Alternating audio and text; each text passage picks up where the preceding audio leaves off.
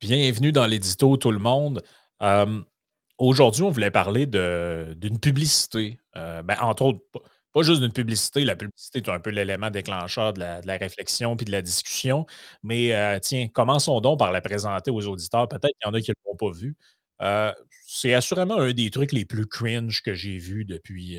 Clairement depuis longtemps. Euh, ceux qui ne l'ont pas vu, ben, on vous la présente. Euh, ça a coûté encore plusieurs milliers de dollars, pour ne pas dire millions, hein, ce truc-là. Euh, je pense que c'est un truc qui. Il y a un budget publicitaire de je ne sais plus combien de centaines de milliers de dollars liés à ça, plus les frais de tournage et, autres. Quand même juste un oiseau qui se promène dans un champ, mais avec une voix off. Pour 50 je peux probablement vous faire un truc qui ressemble à ça. Mais c'est pas grave, il n'y a rien de trop bon pour la classe ouvrière. Donc, on y va comme suit. Le faucon pèlerin. Cet oiseau de proie vraiment sec est reconnu pour être assez chill. Parce qu'il est super quick en vol, il peut passer la majorité de son temps à watcher son environnement. Mais malgré que ses skills de chasse soient insane, l'avenir du faucon pèlerin demeure sketch.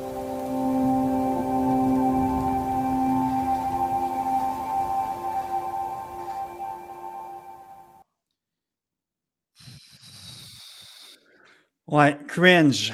Cringe, cringe, cringe. Écoute, euh, ben, apparemment que c'est euh, apparemment que euh, cette publicité-là se voulait humoristique. Il y avait un texte de Sophie Durocher, je n'ai vu un autre de d'autres personnes, toujours les mêmes. Ah, c'était drôle, et que c'était drôle, tu sais. Puis là, ben, c'est pour une fois, je, tu vois, une horloge brisée donne la, bonne heure deux fois par jour, comme dirait Vincent Gelozo. Mais pour une fois, j'étais d'accord avec l'intervention d'Émilie Nicolas qui disait, euh, euh, je pense que c'était au panel, le truc politique avec euh, Patrice Roy, puis où intervient souvent que, mmh Christian Dufault, puis elle est souvent là aussi. et elle disait, écoutez, c'est. Je comprends l'objectif, mais c'est quand même complètement raté dans le sens que le, le, langage, le langage de rue, le franglais, le, joual, euh, tous les dialectes qui peuvent être parlés, euh, les, trucs régionaux, ça, ont leur code.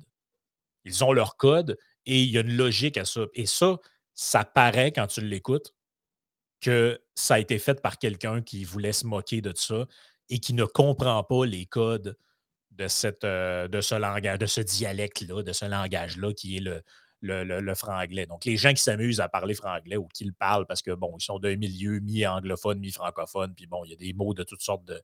Il y a toutes sortes de mélanges qui se font au niveau de la langue.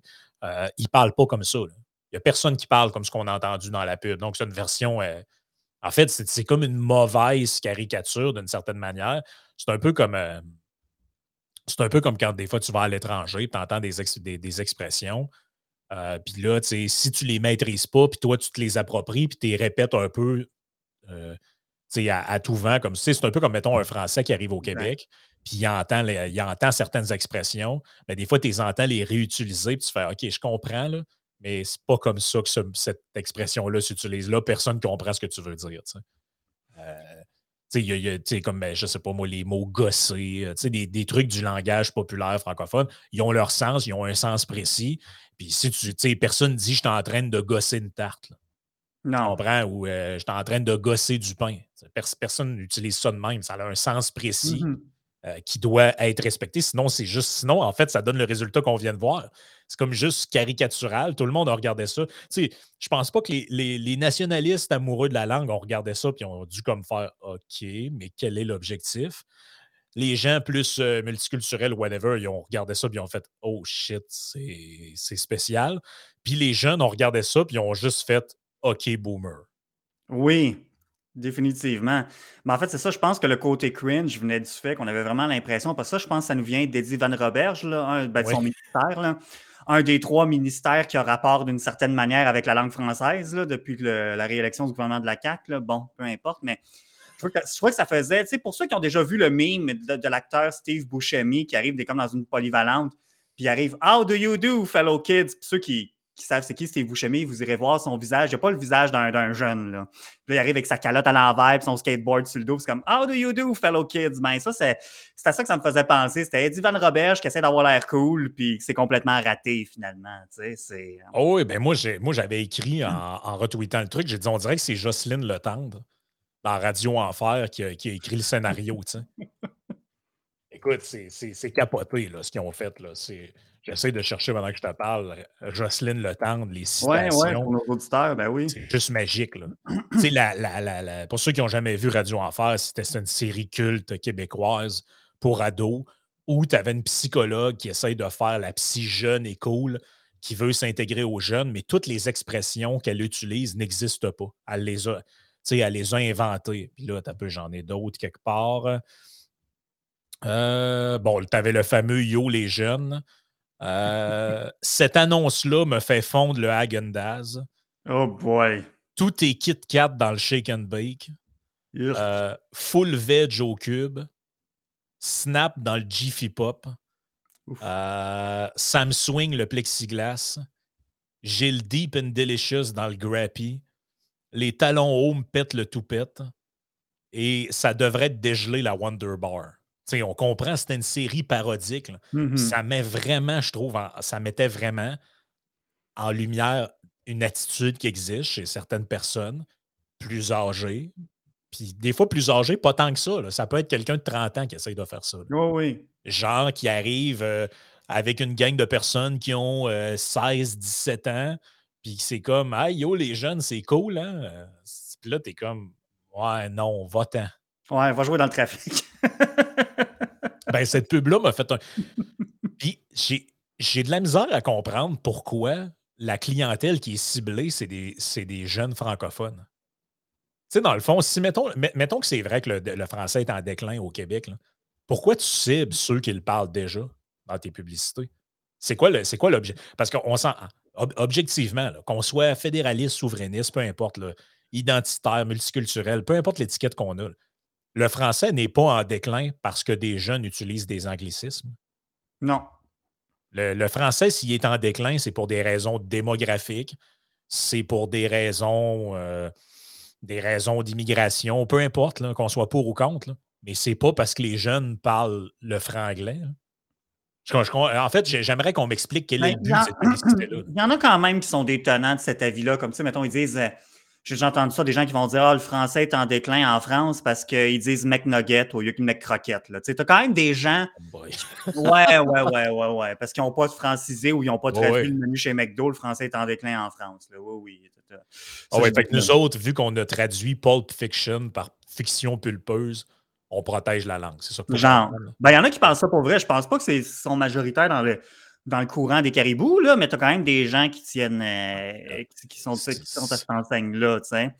Mais effectivement, c'est un, bon point que tu amènes. Effectivement, moi, je trouve qu'on rate complètement la cible parce que si c'est de rejoindre les jeunes, manifestement, c'est raté.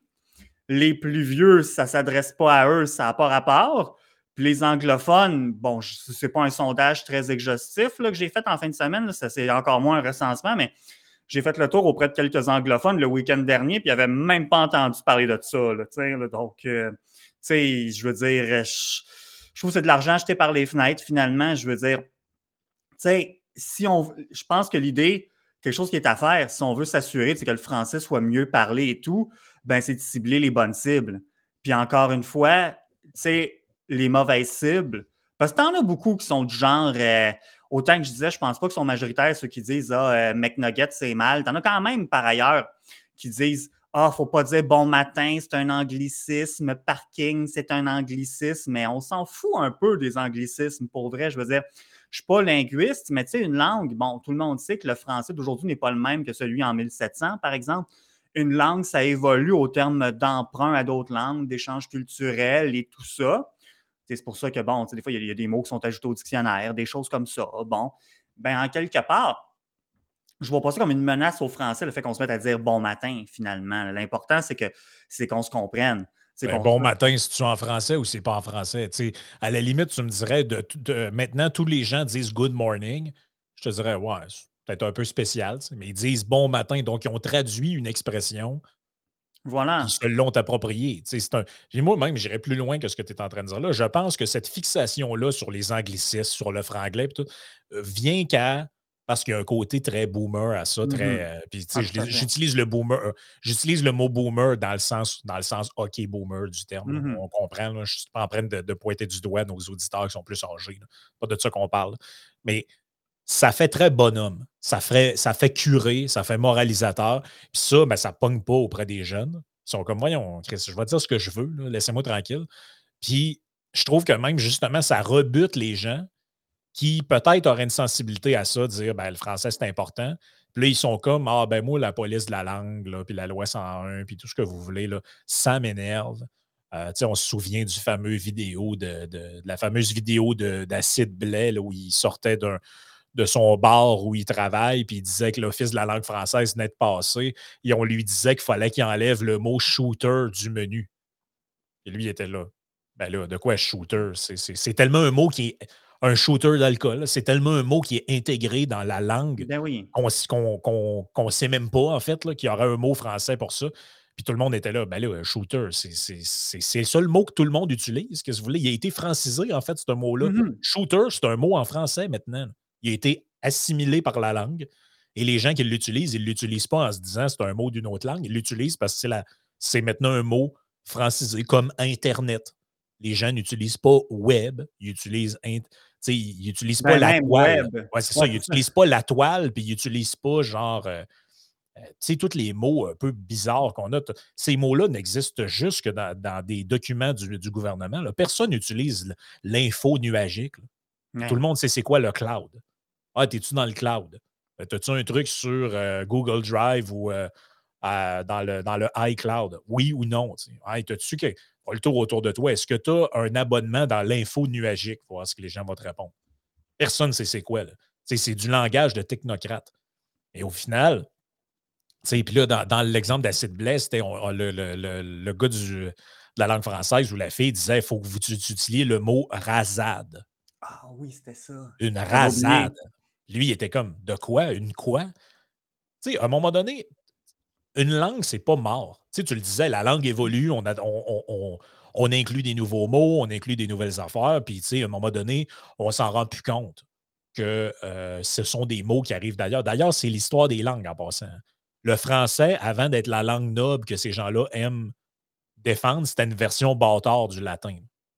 Mm puis à l'époque, les gens, tu sais ce qu'ils disaient? Ils disaient, c'est rendu dégénéré, les gens ne parlent plus le latin, ils parlent le français, puis d'autres langues euh, issues de ça.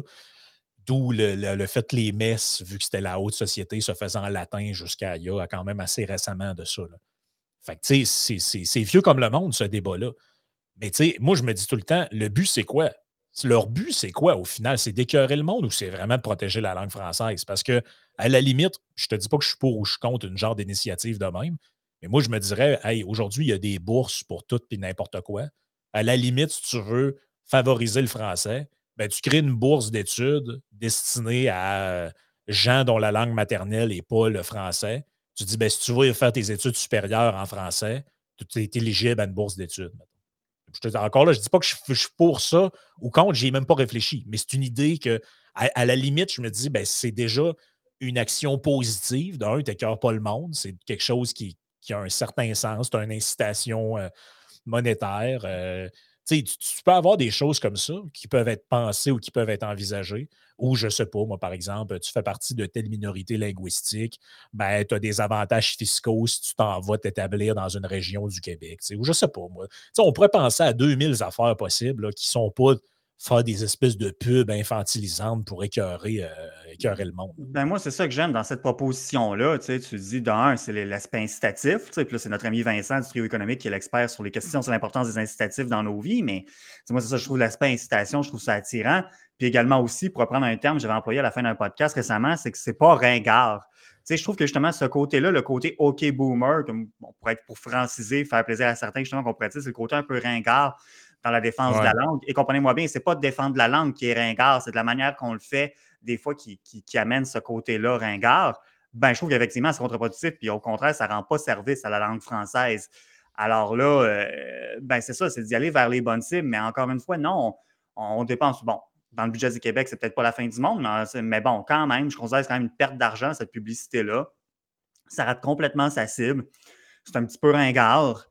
Finalement, ça va donner quoi? Ça va aider en rien. Et justement, je regardais récemment, c'est juste pour revenir sur le fait comment que les gens, je trouve, sont pas au poste des fois, c'est que je voyais, c'est à peu près deux semaines, je, t'avais envoyé, envoyé, le lien. C'est que Radio-Canada, tu sais, j'avais parlé dans un précédent podcast l'an dernier, comme quoi que, bon, le français au cégep, là, que, ben, tu sais, que, oh, qu'au cégep, il y avait des choses qui ne fonctionnaient pas, notamment, tu sais, les cours de français et tout ça, qu'il y avait des gens qui avaient beaucoup de difficultés à écrire. voilà. Bon, urgent d'agir pour améliorer la maîtrise du français au collégial. C'est des trois experts, si je me rappelle bien, qui ont fait quelque chose comme 45 recommandations. Et la première recommandation, c'est d'amener des cours de grammaire en français au collégial. Mais ça, je trouve ça très drôle parce que si tu te dis. C'est un peu une catastrophe. Là. en, fait, ce qui, en fait, ce rapport-là, ce n'est pas un problème sur le français au collégial, c'est un problème sur le reste du système d'éducation ben, qui n'est pas capable d'apprendre à écrire au monde. Ben non, c'est ça. Fait en gros, en gros, moi, ce que je lis là-dedans, ma lecture de ça, c'est qu'on n'est pas capable de faire. Les gens finissent le primaire puis le secondaire, ils sont pas capables d'écrire le français comme du monde en sortant de là. Ça fait quand même quoi, 12 ans d'études? Fait qu'on va en rajouter deux autres, ou peut-être trois pour les techniques. Je ne me rappelle plus les, fins détails du rapport, mais on va rajouter une coupe d'années de plus au collégial. C'est de faire plus de ce qui ne marche pas, dans le fond. C'est que commencez donc par vous assurer que les cours de français, ce n'est pas une critique contre les profs ou quoi que ce soit, mais pourquoi ne pas s'assurer davantage? C'est mettre les ressources, que ce soit financières, humaines, peu importe. Puis je suis conscient que, ça prend des efforts, mais faisons-les, les efforts. Parce que de toute façon, acheter les cours de français au collégial, ça va prendre des efforts, puis du personnel, puis tout ce que vous voudrez aussi. Je me dis en quelque part, au lieu de faire plus de ce qui ne marche pas plus tard, prenons le problème à sa source. Comme j'avais déjà dit, c'est plus facile d'apprendre une langue plus que tu es jeune. C'est quelque chose quand même assez universellement reconnu. Fait à ce moment-là, assurons-nous quand les gens finissent primaire, puis après ça, secondaire, que c'est sûr qu'à la fin du primaire, début du secondaire, tu ne peux pas écrire comme un, comme un philosophe ou quoi que ce soit, là, on est tous d'accord, mais c'est quand même qu'il ait vraiment acquis les notions, ce qui n'est pas le cas présentement. Fait que moi, je vais dire, acheter des cours de français au collégial, ça m'apparaît encore mettre des ressources au mauvais endroit. Donc, faisons d'abord en sorte que ça marche comme du monde au primaire, au secondaire, au enseignement du français, puis que les jeunes ont vraiment une bonne acquisition des connaissances. on verra par la suite s'il y a lieu de faire autre chose finalement. Je ne sais pas si je m'explique mal ça. Je trouve que c'est de la diversion jusqu'à un certain point, honnêtement. Je ne sais pas quoi, comment tu vois ça, là, mais je sais pas. Ben, tu sais, c'est parce que je me dis tout le temps là-dedans, on. C'est un, un, désaveu qui est fait, l'article dont tu parles. En gros, ça vient dire que les gens arrivent illettrés au cégep. Mm-hmm. La solution, c'est de corriger le problème rendu là. À mon avis, non. C'est ça. Je peux. Ben, je peux il y, a, comme deux volets à ça, c'est-à-dire que ceux qui ont déjà passé par le processus, tu ne peux pas y retourner à l'école primaire. Fait que ça, à la mmh. limite, je peux comprendre.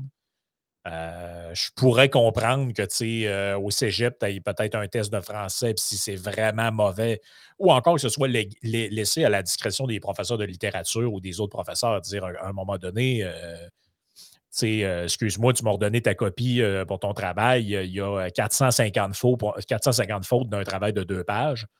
Ben, écoute, je te suggère très fortement, si tu veux réussir le cours, ou même conditionnel à ce que tu réussisses le cours, de t'inscrire dans le temps. Il y avait, il appelait ça le café au cégep, puis tu avais d'autres affaires comme ça. Tutorat, genre de tutorat. Moi, je pense que ça, c'est des affaires qui peuvent exister, qui peuvent peut-être même être plus euh, mis de l'avant. Mais à un moment donné, ça ne peut pas non plus devenir un système. Le, le cégep, ça ne peut pas être une place où on rattrape euh, les ratés de l'école primaire et secondaire. D'abord, qu'est-ce qu'on fait avec tous ceux qui ne sont pas allés? Ben, c'est ça. Tous ceux, qui ne vont pas au cégep et qui décident de rentrer sur le marché du travail ou qui vont faire des cours de formation professionnelle, c'est à dire qu'on laisse ces gens-là être complètement illettrés? Bon point. ça ne marche pas non plus. Ce n'est pas tout le monde qui va au cégep. Fait que la réalité, le problème, c'est qu'il faut aller en amont de ça. C'est ben, ben là, peut-être qu'un peut qu'un petit peu moins de cours sur Krishna puis Bouddha, puis peut-être qu'une coupe de dictées trouées, ça pourrait faire l'affaire, mais ça, est-ce qu'on a encore envie? Est-ce qu'on considère encore en 2023 que le but de l'école, c'est d'apprendre aux gens à lire, écrire, compter, ou on pense que le but de l'école, c'est d'en faire des bons citoyens, trieurs de déchets, euh, post-cisgenre et pas tant de choses? C'est ça aussi, c'est une réflexion qu'on va. C'est plate, je sais que c'est plate, mais on va être obligé de l'avoir, mener cette réflexion-là. Quel est le rôle de l'école? Ben moi, je pense que le problème, c'est parce que si les gens ne savent pas écrire à ce point-là, ils n'auraient même pas dû se rendre au cégep au départ, ils n'auraient pas dû être acceptés. Ça aussi, c'est un problème que finalement, tu te dis, il n'y a, a, à peu près plus personne qui coule, ou en tout cas, c'est plus difficile que c'était auparavant de couler, couler son année, puis de redoubler finalement. Fait que là, tu te ramasses au cégep, tu es un jeune adulte, ne l'oublions pas. tu sais pas écrire. Là, on viendrait changer les règles en cours de, route pour te retarder. Je pense surtout aux gens en formation professionnelle et technique. Là. Tu dis ceux qui sont en technique au collégial, qui, finalement sont bloqués dans leur métier parce qu'ils n'arrivent pas à passer la fameuse épreuve uniforme de français, le UF. Tu dis, moi, je sais que ça aussi, c'est controversé, mais moi, rendu là, je trouve que le UF, c'est plus. Euh, je trouve c'est plus mal commode qu'autre chose parce que bon, il y a des gens qui vont, ils vont étudier, ils vont, ils vont passer sa fesse pour passer à autre chose. Puis tu sais, est-ce qu'ils vont avoir plus acquis leur français pour autant? Pas vraiment. Ceux qui avaient déjà pas de problème en français, bon, pas de problème, ils vont le faire. Mais c'est parce que as qui restent stallés qui sont retardés d'une session, des fois plus, parce qu'ils sont pas capables de passer leur EUF. On retarde de rentrer sur le marché du travail, que de toute façon, finalement, l'EUF, ça ne changera pas grand-chose dans leur vie, il n'y aura pas de véritable acquisition de connaissances. Mais ça aurait été tellement mieux.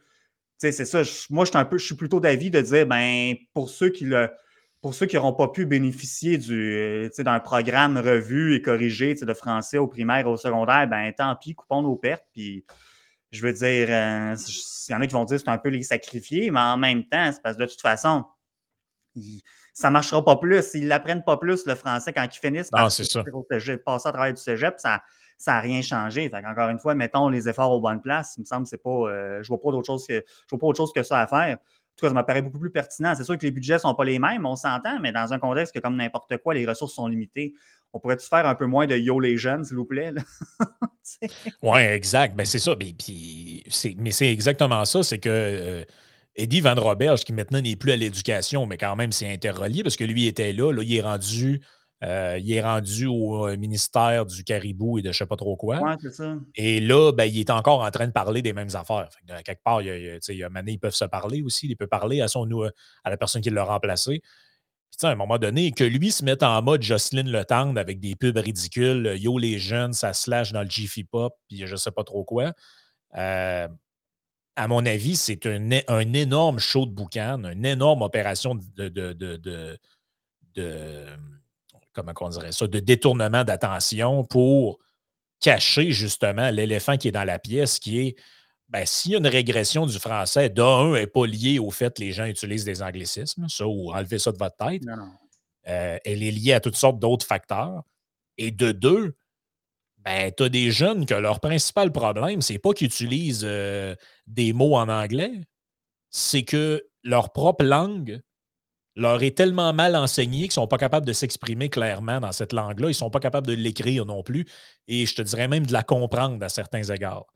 Parce que ça, c'est souvent un truc dont on ne parle pas, mais parce que c'est un peu invisible. L'écriture, c'est visible. La lecture, c'est invisible. Mmh euh, si ces gens-là savent à ce point-là pas écrire, je t'annonce qu'ils savent probablement pas très bien lire non plus. Et ça explique pourquoi, des fois, il y a des gens qui font des commentaires ou disent des choses. Tu te dis, mais voyons, ça n'a pas l'air quelqu'un dénué d'intelligence. Tu sais, ça a l'air d'une bonne personne qui, qui, est intelligente, puis tout, ouais, mais a des problèmes de lecture qui n'ont jamais été décelés. Puis euh, une phrase sur deux, elle ne comprend pas tout à fait le sens de ce qui est écrit. Et ça, c'est malheureusement, c'est invisible, tu t'en rends compte par, de manière, par déduction, si on veut. Mais moi, je pense que c'est vrai qu'il y a peut-être urgence d'agir dans la demeure, mais c'est certainement pas en allant voir des gars avec euh, habillés en skater en train de dire euh, Ouais, là, quand vous dites checker, vous pourriez dire regarder à la place. Hein, oubliez pas, notre langue est en péril. Ça me ça me paraît tellement superficiel comme débat. Là. C'est le, débat de fond, dans le fond, il n'est pas là pas tout. Non, c'est ça. Puis, moi, à l'époque, quand j'étais au cégep, j'étais vraiment outré de voir comment il y avait effectivement il y avait des gens qui ne savaient pas écrire. Puis je disais, on est censé être à l'éducation supérieure. Parce que ça, c'est de l'enseignement supérieur, cégep université. Ça paraissait pas bien, bien, avoir la rédaction de plusieurs, plusieurs des gens en classe. Mais moi, juste. Puis autre chose aussi, c'est quelqu'un qui me disait ça la semaine passée, puis j'avais répondu quelque chose dont je vais vous faire part, puis il m'avait donné le point, ce qui disait oui, mais il y a une responsabilité parentale là-dedans aussi. Je suis d'accord. L'affaire, c'est que ces parents-là, ils ont passé par le même système d'éducation un peu so-so, finalement. tu sais, je veux dire, les X, eux autres aussi, là, ça, ça commençait à en reperdre. Là, c'est juste de, mal en pis, mais c'était pas, tu sais, les boomers, pas mal moins, mais tu sais, la génération X, pas mal un peu le même genre de programme d'éducation que les plus jeunes. Fait que autres, ça, ça date pas d'hier. Je suis pas sûr que quelqu'un de 45 ans, euh, c'était si, si, formidable que ça, ces cours de français. je, suis loin d'être un de ceux qui disent c'était mieux avant, c'est mieux avant. Il y a toujours qui, qui ont une vision romantique du passé. Mais en matière d'enseignement, en tout cas, on n'a pas nécessairement l'impression que ça s'améliore euh, à voir les résultats en français et comment que les gens justement s'expriment à l'oral, à l'écrit ou quoi que ce soit. Donc. Euh. Non, puis à un moment donné, les parents aussi ne peuvent pas prendre en charge l'intégralité de la formation de l'enfant. Puis de. Eh, tu sais, la job du parent, ça peut pas. On ne peut pas s'enligner dans une, dans une vision de l'éducation où ben, la job des parents, ça va être de constamment reprendre et refaire ce que les enfants apprennent à l'école. Ça ne marche pas, ça, là. Il y, y, a juste 24 heures dans une journée. L'enfant, euh, l'enfant, tu prends pour acquis que quand tu le laisses partir à l'école, ben là, le contrat, c'est que, garde, moi, je paye des impôts, puis l'enfant, il va à l'école, puis vous y apprenez à lire, écrire, compter, puis être un moindrement fonctionnel. Tu ne peux pas commencer à dire Ah, ben là, euh, vu que ce système-là ne marche pas, le soir, je prends mon enfant par la main, puis j'y apprends à lire, parce que son professeur n'est pas capable de le faire. je comprends, tu peux l'aider, tu peux le supporter, mais ça ne doit pas être de A à Z. Euh, puis oui, oui, les parents les plus dégourdis, puis les plus, des fois, en moyen aussi, vont prendre la, vont prendre sur eux-mêmes de dire mm-hmm. ben, mon fils ou ma fille n'est pas capable d'écrire, je vais y payer un tuteur par les soirs, puis on va régler ce problème-là. Mais c'est encore là, c'est un bang date. Là, ça ne devrait pas être, euh, être comme ça. C'est un peu comme si tu me disais moi, j'ai décidé finalement, je vais être boulanger. Je retourne à l'école, je m'en vais faire un cours en boulangerie. Puis à l'école, ils t'apprennent rien, puis tu n'es pas encore capable de faire un pain. Puis je te dis, ben là, demande à ta mère, elle a déjà fait du pain, elle doit le savoir, fait qu'elle va te le montrer. Ouais, mais j'ai pris un cours de boulangerie, sacrément, je m'attends à ce qu'on me monte à faire du pain. Ben oui, ben ça, c'est comme pour pas mal d'affaires dans le modèle québécois, c'est qu'on paie des taxes et des impôts. Pourquoi, finalement? Il y en a qui font la distinction entre le mot éducation et instruction, puis c'est une distinction que je trouve intéressante. Mettons, l'éducation, de s'être bien élevé, se comporter en société, ça, c'est vrai que ça va relever davantage des parents. Mais ce qui est de mm-hmm. l'instruction, la formation, l'enseignement, ça relève d'abord de l'école, parce que justement, les professeurs ne sont pas à la maison, ils sont à l'école. C'est effectivement tant qu'à ça, s'ils ne sont pas capables si l'école n'est pas capable de remplir sa mission première, on, tant qu'à ça, pourquoi qu'on ne fait pas l'école à la maison, finalement?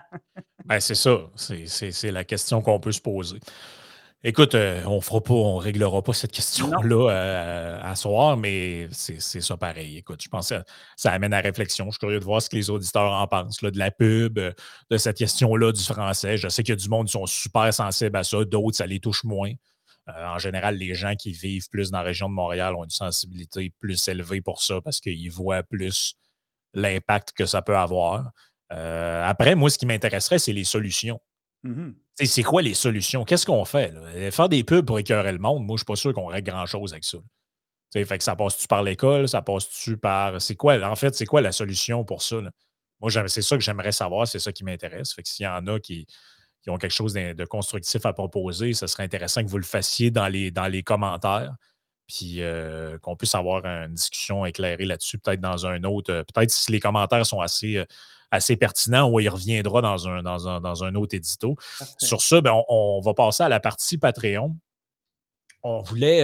Ben, en fait, il y, a, un, peu un truc cocasse sur le, le ministre de la Santé de, ontariens dont on voulait euh, mentionner. Euh, ils ont, euh, imagine-toi donc qu'ils ont, ont, presque fait un effigie. Là, dans c'est pas, le ministre de la Santé, c'est la directrice de santé publique de la ah région de Toronto. C'est la Arruda de Toronto, c'est ça. Oui, c'est ça. Je, me, mélangeais de, personnages. Et on va parler aussi de notre ami Fitz et de, de ce qu'on a appris, je pense que c'était via l'article de David Descoteaux, euh, sur le fait que Volkswagen, qui se cherchait un endroit pour ouvrir une de ses usines, a choisi, tiens donc, euh, l'Ontario, notre voisin, et va être alimenté, je pense, au gaz naturel, alors que nous, euh, on aurait pu l'avoir, et supposément que la raison officielle, c'est qu'on n'a pas de courant. On n'a pas de courant, fait que, chers amis, j'espère que vous avez parti votre lave-vaisselle juste à minuit à soir et que vous allez régler votre thermostat à 17 maximum parce que ça prend de l'énergie pour chauffer des usines. Sur ce, ben, on passe à la partie euh, Patreon, donc patreon.com slash Sénéchal.